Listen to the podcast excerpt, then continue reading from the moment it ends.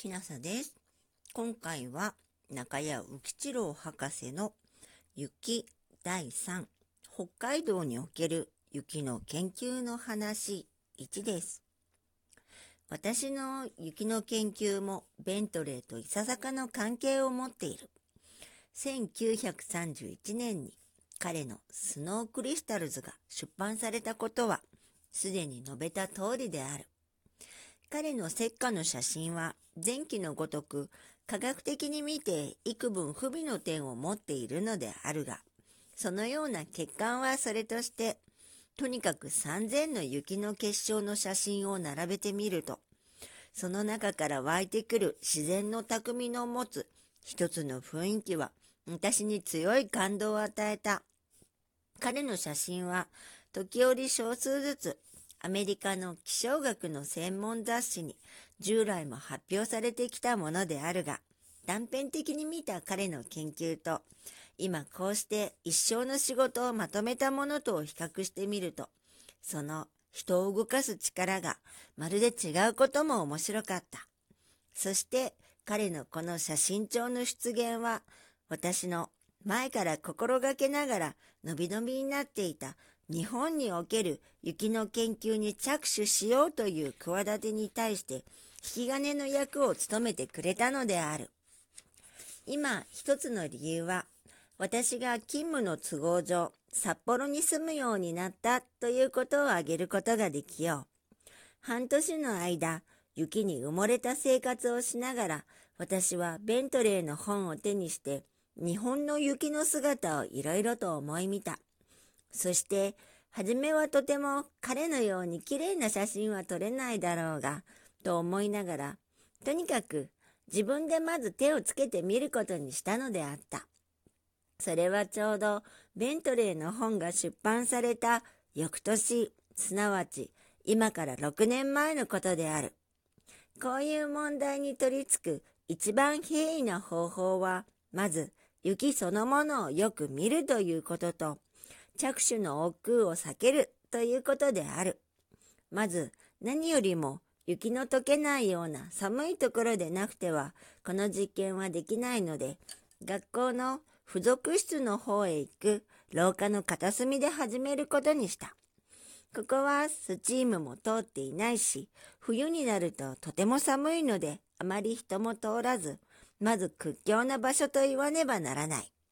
そこへ実験台の小さいのと顕微鏡とを運んで冬の間は一度も開けたことのない引き戸をすっかり開け放つとそれで準備はできたのである。札幌の1月はだいたい気温は0か7、8度くらいである。凍りついた引き戸を無理に開けると廊下のコンクリートの路面から2尺くらいも積み上がっている吹き溜まりの雪が音もなく崩れてコンクリートの上へ流れ落ちるのであった。そこでガラス板を紙へ包んで外へ出しておいてすっかり冷え切ったところを取り出し降ってくる雪をその上へ受け取って顕微鏡で覗くことにした。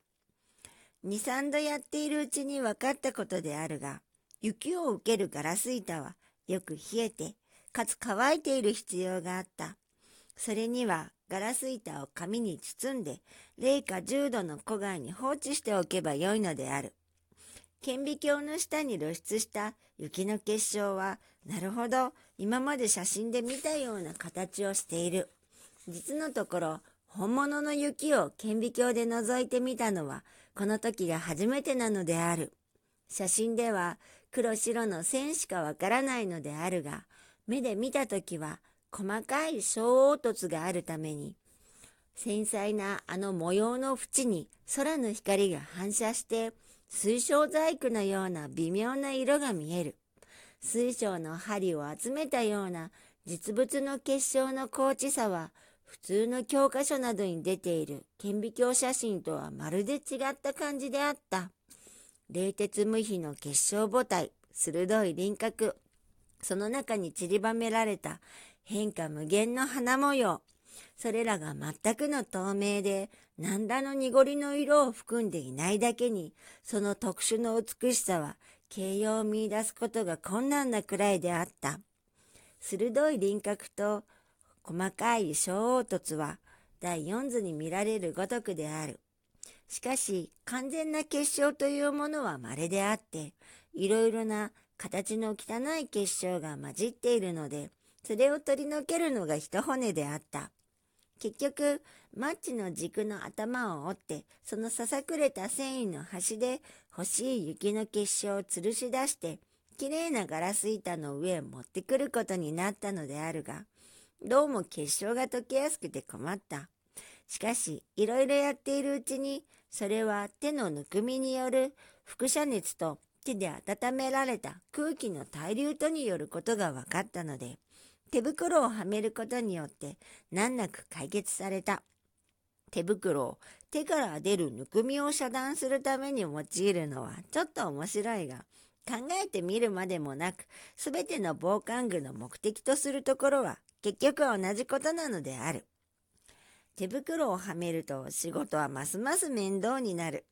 しばらくやっているうちにいくら街灯を着込んでいても、いつの間にか体がすっかり冷え込んで、気がついてみると、足は小刻みにコンクリートの上をトントンと踏んでいる。慌てて暖かい室へ逃げ帰って、スチームの放熱器に腰をかけて温まるのである。こんな騒ぎをして、やっと顕微鏡写真を撮ることはできたのであるが、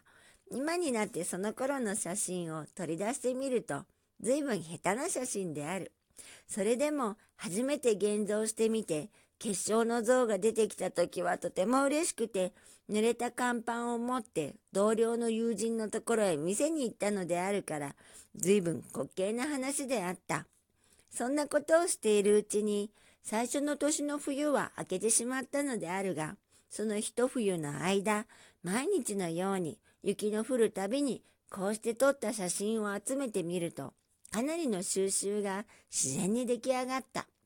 それを見ると面白いことには日本の雪の結晶は非常に種類が多く、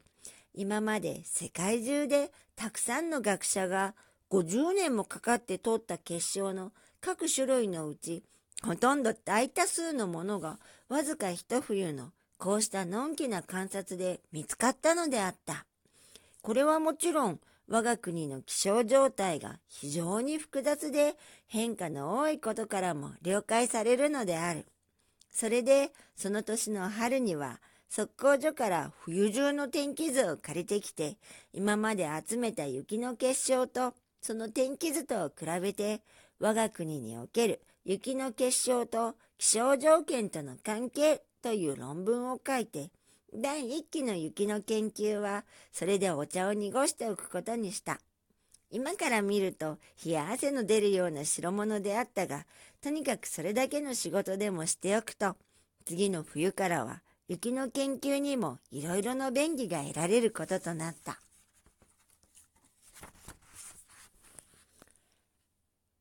今回は中谷浮吉郎博士の雪第3北海道における雪の研究の話1でした。もしあなたが聞いていらっしゃるのが夜でしたら、よく眠れますようにおやすみなさい。